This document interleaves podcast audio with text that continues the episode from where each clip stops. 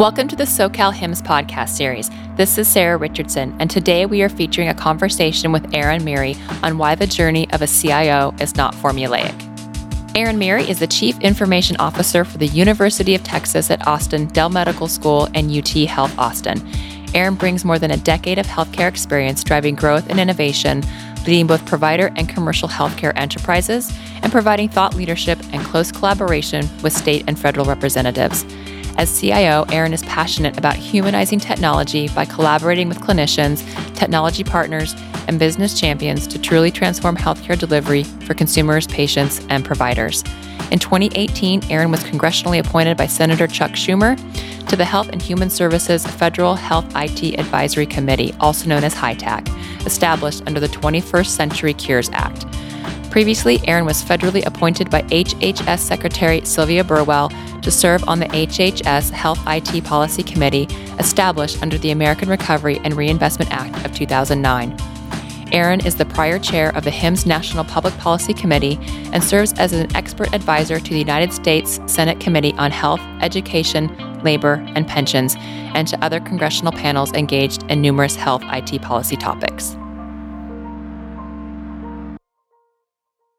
Good morning, Aaron. It's so great to have you on the show. Thank you for being with us today. Thank you very much for having me, Sarah. I appreciate that. So, you've got a lot of exciting things to share with us. And why I'm so happy to have you as a guest on our show is that you have taken a very non traditional path that honestly most people are envious of when they hear all the amazing things that you've done. And we'll cover all of them. But let's start with the new role you have just accepted. That's correct. Yeah, I um, am now the Chief Information Officer for uh, the University of Texas at Austin, uh, Dell Medical School, and UT Health Austin. Tell us about how you have just jumped into this new opportunity, and and we know you had you know you had a you were dabbling in uh, some new endeavors and had a lot of offers on the table. How did you decide to make this decision? Yeah, I can tell you that for anybody that's contemplating a change or evaluating multiple options, it's number one important to listen to your heart. You've got to ask yourself, what is it you wish to contribute back to the industry, to a community, and more importantly, to the population of patients that you wish to serve? There are numerous phenomenal organizations out there that are doing just heroic work but there's ones that truly you align with perfectly and there's some that you know maybe it's 80% so you've got to really take your time evaluate look at everything talk to folks almost interview the organizations as if they're as they interview you. And at the end of the day for me um, you know dell medical school uh, ut austin i'm a longhorn by background you know, it's also Texas, where I lived for over 20 years. And really, I was a CIO and CTO in the Dallas area for a long time. So there's familiarity there and family in Texas. So it, there were so many personal check boxes as well as professional. And at the end of the day, if you listen to your inner voice, you'll come out with the right solution. So you're in an area that is just hot for tech right now. And you think about you're in a university system, you've got healthcare to layer on top of that.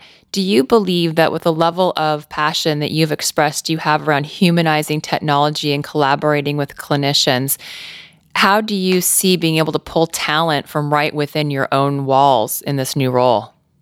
Yeah, so number one, um, you know, it is such a blessing that the University of Texas is one of the top academic institutions around the world and so the caliber of student that's actually at the facility and the technical depth is right there at your fingertips. Number two, it's Austin, Texas, which is becoming quickly the new Silicon Valley of startups, of healthcare, of health tech. Uh, in fact, there's a healthcare hackathon this coming up week in Austin, bringing some of the brightest minds from around the world there um, with South by Southwest and all these other uh, events that are going on in Austin, you know, coupled with a very strong local chapter in Austin of HIMSS, that all of these things culminate in an opportunity to be able to pull that talent into the hospital system, into the medical school, and furthermore, to benefit patient care. Um, what I appreciated the most about Dell Medical School under the guidance of uh, Dr. Clay Johnston is the fact that it's data driven. Everything there is evidence based, and therefore the clinicians are, are truly leveraging real time data to evaluate and make clinical care decisions right then and there. So as a patient, you're not kind of winging it and let's let's probe you and explore and do some tests and figure this out it's based on data and based on everything from social demographics to your actual history and physical to everything else. So, you are heavily involved in governmental activities as it relates to public policy. How do you see being able to pull in your advocacy into some of these new initiatives that are also becoming mainstream within our health system? Great question, and uh, I'm glad you said that. So, number one, first of all, happy health, National Health IT Week uh, as we wrap that up this week. Um, just this weekend, in fact, I was in Washington D.C. meeting with lawmakers, speaking on various initiatives that are going on that that HIMSS is championing, that the local HIMSS is championing, and furthermore, that the University of Texas Dell Medical School and UT Health Austin are championing. And what it was is that we started to see this nexus of you know these these concepts and these issues that are going on within healthcare around blockchain, uh, around really looking at how we use AI and machine learning and all these different techniques. And where does the legislative arm come into play? Does, does the legislative arm need to worry about how to legislate blockchain? That was literally a question I got posed to by numerous legislators. So as we as we evaluate these things on a local level at the hospital system and trying to benefit patient care, so too are the legislators trying to make sure that we're not encumbered by any unintentional barriers to tech. So my approach to being able to participate back in government relations is how can I help benefit the industry with the knowledge locally that we have seen the challenges, the successes, and really educating our lawmakers on being able to push the ball forward. That coupled together is, is I believe, a major dynamic of the role of the chief information officer, which is to give back and teach and become that Sherpa for everybody, including our legislators. I love that you were just in Washington, and I uh, two weeks ago was able to attend the CHIME Public Policy Forum. It was the first summit that they had, and th- there were the four primary topics: there was interoperability, opioid epidemic, telehealth, and cybersecurity. And I love that you're also talking about blockchain. When we think about all of these technologies coming together, when you think about being in the setting you're going to be into with uh, a university and a medical center, how do you see interoperability being able to drive some of these data and analytics and getting information back to the patient. Because I love that we talk about the forward technologies like blockchain. Simple fact of the matter is, a lot of patients still leave our care settings with paper. Uh, as a supplement to, to their patient portal. So tell me about that dynamic with where you're headed. Uh, great question. And, and you're right on the money with interoperability. I think people today are using interoperability as sort of that all encompassing word that touches upon multiple dimensions, just like the four items that you brought up. Um, you know, I'm going to speak towards something that Dr. Don Rucker, who is the uh, ONC uh, chief, and what he was saying as as we were meeting with him and speaking with him and the Office's national coordinator team was that interoperability really means much more than just cybersecurity and all these other dynamics. It really is the ability for information to be useful. I mean, data without any without any actionability around it is worthless. Nobody cares that Aaron had a cappuccino at 10 a.m. this morning for breakfast. What they do care about is that his blood pressure probably went up by 20 points because of the caffeine. So, how do we derive and make sure that the data that we're trying to make interoperable is actually actionable? So, as you look at things like you said, cybersecurity, the opioid issue, all these dynamics, where is the data actually actionable? And useful and trustworthy. I've been using the word for around the legislators and also at Dell Medical School around accountability. How do we make the data accountable to both the patient, the health system, and ultimately to society? Because as we look at this sea of data, maybe what's useful there is maybe half of it, right? And I'm probably being generous with that. But we've got to make sure that we can derive true value quickly, easily, and without issue to the clinician so they can provide care back to the patient. So at the end of the day, what, what I would say is that take a step back, look at what we're actually trying to solve here. Let's not delve too much into, oh, there's information blocking. This health system is not playing nice with this other health system. Sure, all those things exist, absolutely, which will be worked through over time. But how do we actually take the time to solve the true problem, which is actually making sure that data is actionable? When you talk about accountability of the data, I'd love to pivot a bit to the accountability of the patient. And I say this because I'm, we, we are all patients. I think that's the joy of being technologists in, in a medical setting is that we get to be solutioning the things that are also applying to us. So we talk about the ability for us to pull data sets from social behaviors. And we know that whether it's any of our social activities, Google, Amazon, Facebook, you name it, there are the opportunities to pull that information in. I wonder though how honest patients may be in sharing some of their social behaviors and data, knowing that it can drive uh, either changes or, hey, you did have a, a, couple too many drinks, or hey, you did eat french fries with that sandwich instead of a salad. Like when we think about the accountability role of the patient, how do you influence that behavioral change either with the data or as a partner in care? Great question. Um, recently, I, am sure you saw the news release that a major uh, health insurer, and this is uh, for life insurance, is requiring that some of their uh, high issue uh, customers start wearing Fitbits and start measuring their their their patient generated health data and providing that back to be able to have life insurance coverage. So I think you're seeing the consumer industry step up to the plate and say, hey, you know what, patient, we can't force you to be honest all the time. And we know that you're going to be embarrassed that, yeah, maybe you had a couple of extra two drinks that you shouldn't have had uh, due to other complicating issues. But we're also going to hold you accountable. It's that whole trust but verify uh, methodology. So I think it's going to be a combination of the forces from people like insurance agencies and life insurance agencies and others, a combination of the payers, a combination of now you have companies like Apple stepping up to the plate, giving new tools to the consumer audience, and then the health system saying, you know what? I know historically we didn't want to look at the patient generated health data, but because so many other important dimensions are looking at it, now we too as well. And that's why you're seeing a number of health systems join on now to the Apple initiative to be able to share medical records via Apple. So you're seeing this confluence of multiple players start enforcing that the patient needs to step up to the plate and take accountability for his or her own health.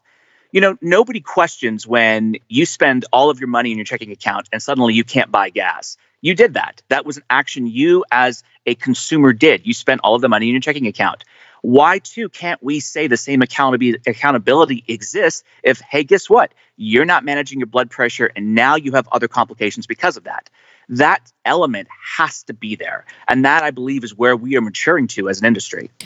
What i love i think about uh, you know the reward that you get from achieving certain goals and things. Like even this morning I stopped and got my my Starbucks on the way in. I'm like oh I have enough stars to almost get a free drink. You know it's like these things where you get excited about collecting these points towards towards uh, you know gifts from from your areas that you spend time and money in. And i realized that even in healthcare if you are getting rewarded for x amount of steps or activities or etc um, a lot of programs do that with their with their employees but to do that even with your insurance provider imagine the power behind some of that paired even with your your healthcare setting.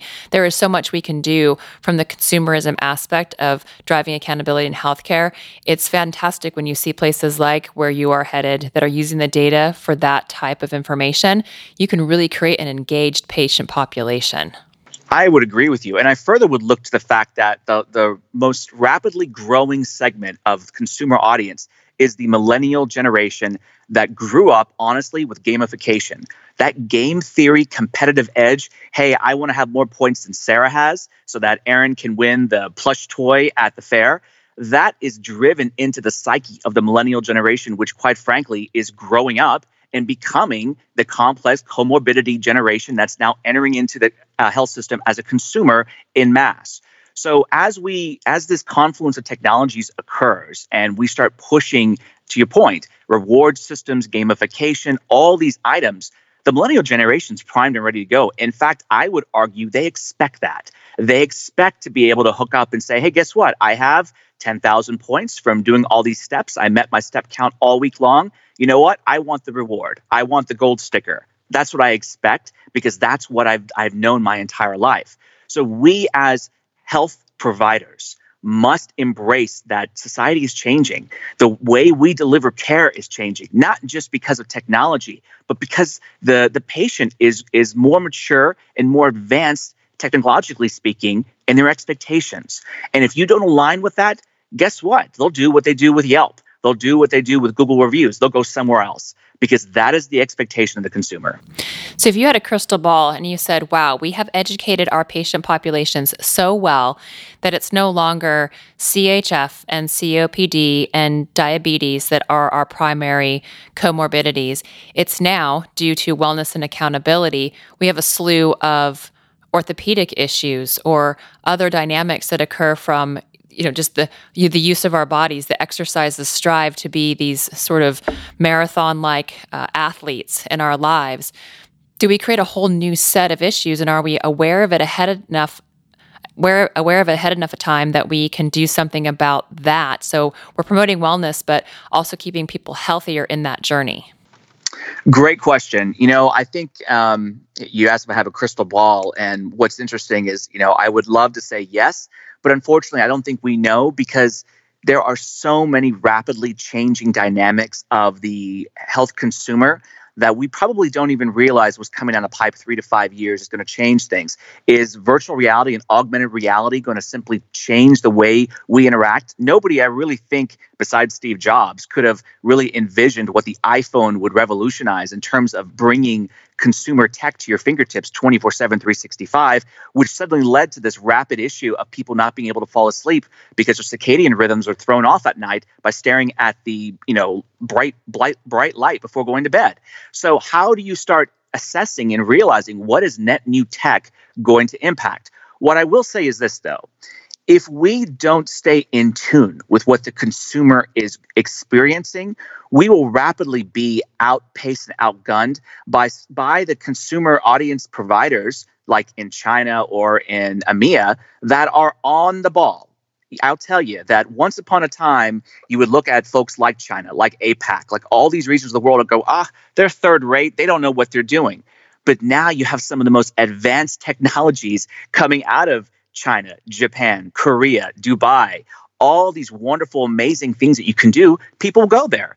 In fact, I was just reading an article that in uh, a large mall in Dubai, they have these health pods you literally walk into, and something out of Star Trek scans you, can give you your vitals, and can tell you, hey, you know what? You're susceptible to a cold because it looks like uh, you are producing uh, too much oxygen or too much of these different dynamics it'll give you a readout right then and there. And you just walk in and walk out. Better than going to a CareNow or whatever clinic, you know, up the street from you. It's that type of tech that the consumer expects. We have to get there. So, no, I don't have a crystal ball, but I can simply tell you this that change is coming, change is rapid. And if we don't change, we'll be outgunned. So, one of the most exciting things about speaking with you, and, and I've had the, the joy of being able to do that in multiple settings, which is why I'd love to have you go on the show, is You've gone from multiple settings. You've been a CIO in healthcare. You've been on the provider partner side. You've gone, you know, back into now uh, a university medical center.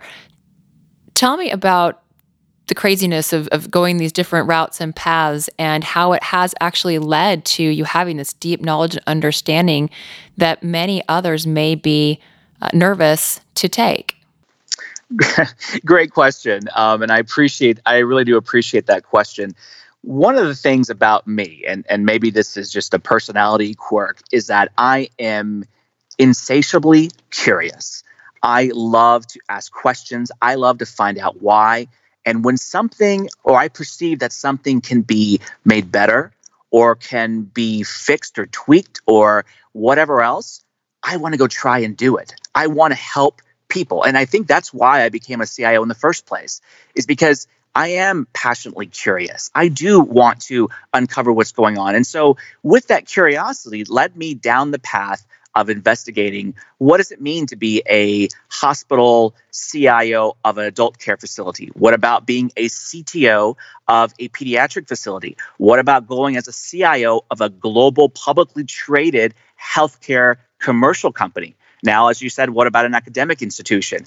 So for me, it's these questions and dynamics of where can, just like I was saying the very first question you asked me, where can I best apply my talents, my experience, my energy, and my passion towards and really affect change? I believe that, you know, everybody in healthcare joined healthcare for the reasons of wanting to help people, whether you're a true clinician, whether you're on the business side, or whether you are a patient coming in and helping to give feedback that's constructive, that helps the health system help 20 other patients in a much better, constructive way. You're in it because you want things to get better. So why not provide the ability to look at these different dimensions and try it out? A lot of people are afraid of change, and that's okay. It's a beautiful thing to be at a place for some time and really explore and really get in there. But for those of you that are curious, or in my case, passionately and maybe to use your to use your word, a little crazy curious, I believe that the best way to satisfy that curiosity is with simply going for it. Because at the end of the day, guess what? You're going to roll uh, a hard eight at some point and you're going to crap out at some point. But at the end of the day, if you keep rolling the dice, you're going to hit jackpot. I love that you said curiosity is a key component of that. Just uh, yesterday, no, on the 11th of this month, Forbes put out an article said this single trait will make your business competitive. And it's about hiring members who challenge the status quo and who are curious and have like odd hobbies and and have different things they do outside of the workplace. As you think about both inheriting and building your new team, how will you use some of those components to build that workforce that is poised to be able to deliver all the things that we've been talking about? Great question. I and I firmly agree with that uh, article that curiosity is the number one trait. And number two, I believe, is also courage. You have to have courage of conviction. You have to say, look, it's okay to fail fast. It's okay to you know blow it on a gamble that hey this tech didn't work out the way we wanted to but it's okay pick yourself up brush yourself off and keep going so as i look at the team that i'm inheriting and i'm sure as the team grows we'll have new bodies join us and whatnot it's important to have those dynamics. Do you have courage? Are you curious? And then lastly, are you committed? Are you all in? Because I can teach you any tech. If you have the passion, anything can be taught. But do you have the courage of conviction? Do you have the insatiable desire to ask why? And that's another attractive point of why I went and, and selected Dell Medical Schools because that's what they're built on is let's figure out how to do this better. Let's not reinvent the wheel. I do want to pull an, an interesting topic that you you did touch upon briefly, which is change. Change management is a tough thing in healthcare because healthcare has been delivered the same way for so many darn years. But there's this rapidly approaching, uh, I'll call it tsunami of change occurring to the health systems that they're struggling. You see the articles every single day in Becker's or in Modern Healthcare of so and so hospitals having to close its doors or merging with another health system because they can't make their margins work or whatever else. Or Moody's is downgrading their credit rating. And that's because they're not changing rapidly enough. And that's what has to ultimately change. It's not just the people element, which I would argue is number one. Number two is the attitude of its leadership team has to change. And you know, i am sure as you have, I've talked to numerous peers who try to pull their hair out, going, "Gosh, why can't I move this cruise ship? Why can't I change this?" And that's because it has to be all in. And so, back to that point: is Are you curious? Are you all in? And do you have courage or conviction? So, so many of our peers, as you well know, are faced with these consolidations, these mergers, these acquisitions, and there are there are people out there that you never thought would be looking for a new opportunity that have either been forced into it or had something happen maybe by surprise. And I feel like you and I have been lucky in our careers in that we've usually actively sought the new thing that people were like, "Are you guys crazy?" And yet we went after it because we're like, "Hey, why not? What do you have to lose? You can always you can always apply your skills, etc." But let's be honest. I mean, people call us and ask for advice like, how do I make the career switch? What am I supposed to do if this happens? What advice would you give to listeners and to someone looking to either make a change or who's worried about being acquired or being merged, as I call it? Um, what advice do you have for people to be consistently prepared either for what's next that could be a surprise or that's planned so that they're ready for what's going to happen? Great question what was told to me a long time ago as a, as a very green uh, technician or tech technologist in the workforce was you have to have a network of mentors you can lean on. And I will tell you that even in its most recent change, I was speaking with my mentors. And these are people that are both peers as well as people that are not peers. I have a very close friend of mine who is a hospital president of a very large health system uh, out of Florida. And I reached out to him and said, Hey, am I nuts? This is how I am evaluating this. This is what I'm reading the tea leaves of. Tell me your perspective as a CEO. What do you think? And of course, I reached out to some fellow CIOs. Uh, I reached out to you, Sarah, and said, hey, I would love your perspective on things. You've got to have that network. So I would say for anybody that, number one, is contemplating or concerned or worried, reach out to your network. Reach into HIMSS, reach into Chime, reach into folks or hey ping me i'm happy to help and, and be a voice of of a third party and say what do i think once you have these different data points, these different data elements, you begin to get a much clearer picture of what is really going on. A lot of times, I believe that the chief information officer can also be the chief worry officer. So you may be unintentionally overanalyzing things, and the tea leaves really don't say that. And it takes people you can lean on that either call you crazy or agree with you for you to be able to see that. So you've got to reach into your network, find those mentors, and then again, have some courage. Because if things are reading that change is coming, you have a chance to act before change happens to you. And so if you know if you know a wave is coming to hit you and you see it and you can almost smell it, but yet you don't move and the wave hits you, well, who's to fault? So when you got to the point where you said, "Hey, I'm, I'm at my final decision point on on what I'm going to do next," how much of that decision came down to trusting your intuition?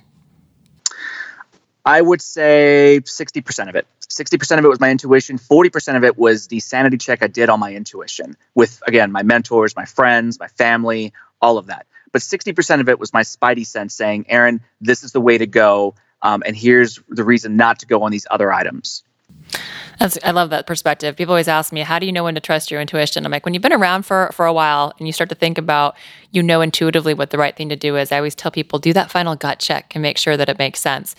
So you touched on education from mentors, education from from HIMSS and chime, which is why we all do, you know, what we do in terms of learning. What other things do you do to stay informed and aware and involved? And where do you recommend with where things are headed today that people should get more involved and have greater awareness? Great question. So, number one, as I said a little earlier in this podcast, get involved with your local, your state, and your federal government. There are so many pending bills around healthcare and legislating healthcare that if your real world experiences are not transferred to those lawmakers, bills will be passed that impact your day to day. So, number one, get involved join HIMSS in its quest to educating state lawmakers. Be part of the public policy committee of HIMSS at a national and a local level. Join us for National Health IT Week. Do these things that help move the ball forward. So that's number one. Number two, get involved outside of the healthcare IT circles. You know, there are a number of things around Gartner or Class or other organizations that do a really good job of bringing all sorts of folks together um, and talking about things. You know, w- one of the the really good summits that I've been to um, is around the Gartner Summit that's held annually in the CIO Summit in Orlando because it brought together CIOs from every industry. And one of the coolest success stories I had was when I was the chief technology officer at Children's Dallas. I met with this uh, CIO from the city of Dallas. And my challenge was trying to outfit our ambulances with Wi-Fi, uh, so and cellular Wi-Fi, so they could be able to access electronic medical record while they were transporting a patient. But I couldn't do it. Well, she had an experience where she was able to outfit all the city buses with cellular Wi Fi and what the pros and cons were and had really solved this problem. So I borrowed some of the wins from her solution for the city buses for my ambulances, and voila, I had a success story. Had I not encountered and gone outside of my industry, you know, I wouldn't have been able to come upon that. So you have to be able to branch out beyond healthcare and become really this this this crucial nexus point of data and being able to look at all spectrums and all dimensions and all industries and go, okay, what can I apply? What can I learn? And what can't I? I want to touch briefly on something you mentioned about having mentors. And as mentees and being aware and educated about what's happening around us, how important is it for the mentee to take that active role in creating a bi directional educational opportunity and awareness structure for their mentor? Great question. One of the important things as, as a mentee or, or really anybody that's leveraging a professional network of any sorts is to make sure it's a two-way street. You can't just touch base with your mentors when, you know, you are uh, as I call it, having an insane point and saying, hey, call me crazy on this idea. You have to proactively reach out and say, hey, mentor, how can I help you? what are you curious about? And I'll speak again towards one of my mentors who's a, who's a hospital CEO.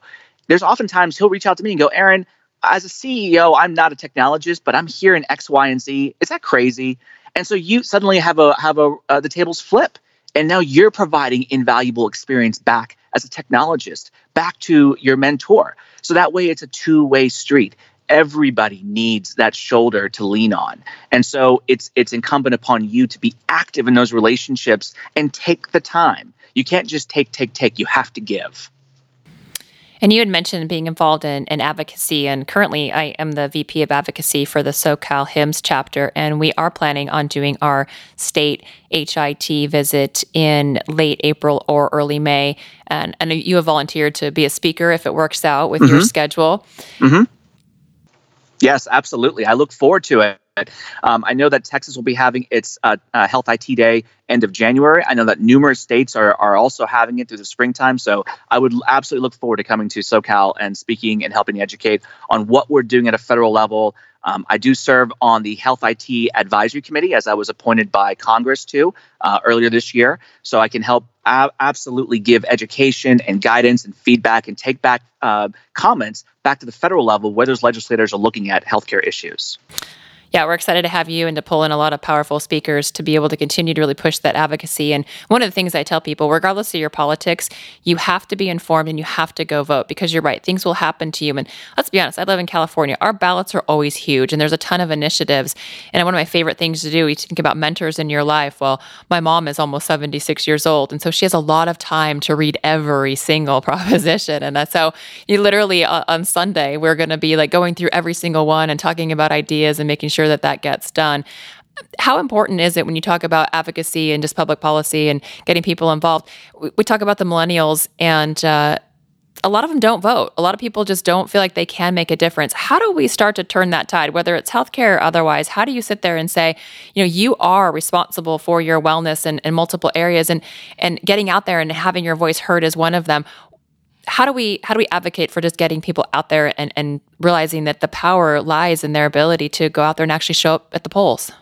Great question. I believe there is a tangible aspect to legislation that sometimes people don't realize or is easily missed. Um, and you just simply don't understand how powerful your vote is. I'll give you a specific example. Um, you know, somebody who I feel is, a, is almost a hero in healthcare IT uh, Pamela McNutt. I recall early on in my career when I worked for her at Methodist Health System in Dallas, her really giving a great debate with the Office of National Coordinator around the meaningful use stage one standards. And it was so eye opening to watch her articulate and educate real world why at that point there was some modification needing to be done for those MU standards. And they took her feedback and made changes. And I said, wow, look at that. Here you have a phenomenal, well knowledgeable CIO articulating and educating the federal government and now they're going to make change that helps everybody you know go the distance. So as a hospital cio now i involve my staff. I bring them to the table. I, I talk on you know the circuits on you know going to dc and i bring them with me so that they have the same eureka moment that i did when i was new in my career saying guess what I can affect change. I don't have to sit here and just take it that suddenly we're going to have you know 30 new quality measurements uh, coming out with this next new standard. I can participate and educate and give back. There's numerous things pending to bring your staff into, or if you're wondering how to get into, feel free to reach out to me and I will help put you in touch with the right folks. That's the other role of a CIO, which is to be the teacher. You have to teach the next generation so that, to your point earlier, they understand that their voice and their vote counts. Yeah, you talk about that trilogy out there. So Pam was just uh, one of the panelists at the at the CHIME Policy Summit, and what's fascinating about all the things that she's done. I remember you telling me that she's been one of your you know you know guiding lights in, in public policy and so many things you've done in your career. She's still helping to push and fight legacy medical device security, which we think about all the amazing things happening in healthcare in our world, and we're still having to make sure that our IV pumps are safe and that our vendors really aren't coming to the table sometimes. So we're dealing with this. We've got you know AI and and natural language processing and all these fantastic things happening. But at the end of the day, here we are trying to keep our IV pumps safe at the same time. So it's this never ending uh, cycle of, of being aware and educated and doing the right thing. So I love that you're taking the approach with your team that you are as much their mentor and guide as their educator as well.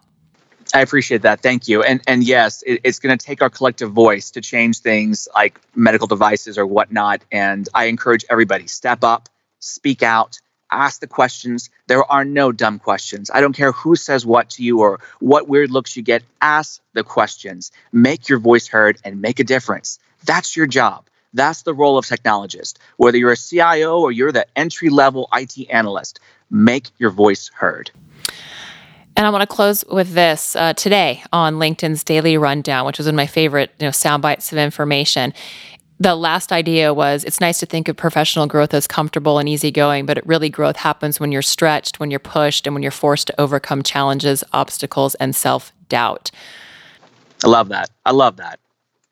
That's that's so true. And uh, you know, I, I would be remiss and I would be lying if I ever told you that I don't look at myself in the mirror and go, Aaron, what are you doing? Is this, are, are you on the right path? Is this the right decision? And X, Y, and Z.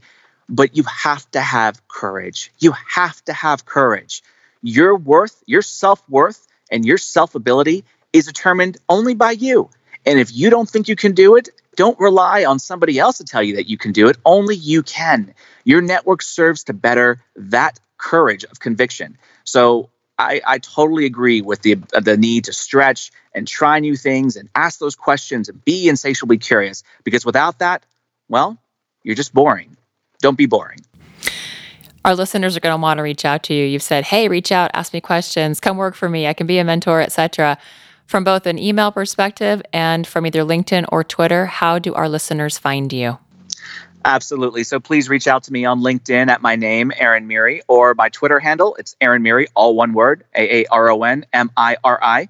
Um, or just shoot me an email. It's also my name, Aaron Miri at gmail.com. I know it's pretty simple, but I like folks to get a hold of me very easily. Um, happy to respond and happy to help guide and, and ask, answer questions or put you in one, touch with wonderful people. You know, Sarah, you are a wonderful mentor to, to your uh, you know, I call them students, your pupils, but really your team, your entire community, and uh, Southern California. I know they're blessed to have you, and there's others out there that you know we can always help connect people with um, to really answer all types of questions. Aaron, it's always a great uh, honor to have time with you and, and speak with you. And thank you for being on our show today. And I look forward to future conversations. Really appreciate it. Have a great one. Thank you. You too. Thank you for listening to the SoCal HIMSS podcast series. Special thanks to Esteban Perano, our audio and mixing engineer, for helping us to produce our podcast series.